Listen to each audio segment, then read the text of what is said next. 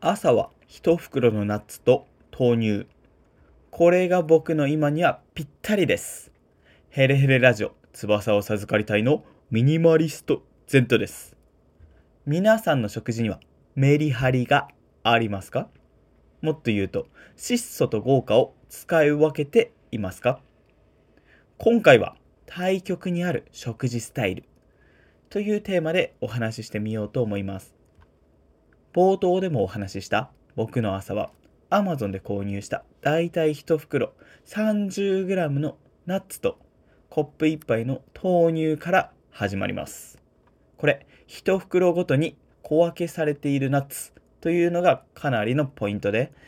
1回の食事量が強制して制限されるので食べ過ぎることがないんです。30g と聞くとちょっと少ないんじゃないかと思われる方もいると思いますが食べてみたらわかります。これめちゃくちゃちょうどいい多すぎず少なすぎず絶妙な量がそこにあります。しかもナッツと一括りで言っても中身のバリエーションはかなり豊富でアーモンドにくるみカシューナッツマカダミアナッツピスタチオクランベリーバナナもうどれをとっても美味しいです。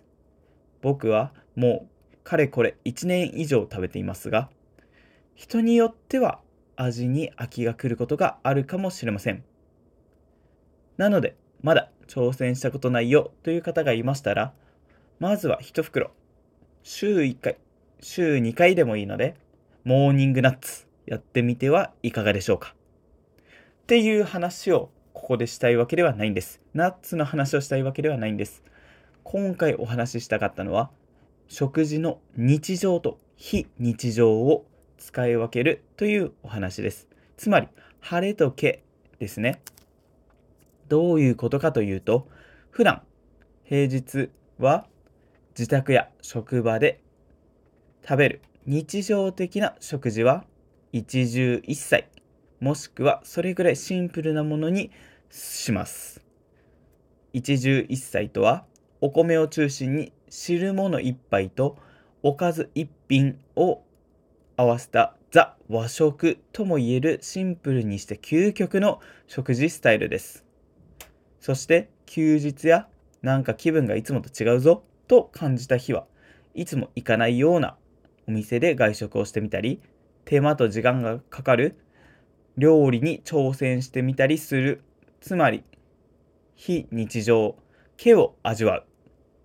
そうすることで基本の食事は今回は何にしようかなと考える負担を減らしかつなるべく手間をかけない。その上健康的という食事スタイルを送り週に数回は外食や手間のかかる料理に触れ味の幅を広げ新たな出会いを楽しんだり慣れ親しんだ味があるならそれがより一層の安心感リラックスした気分にを与えてくれるかもしれません。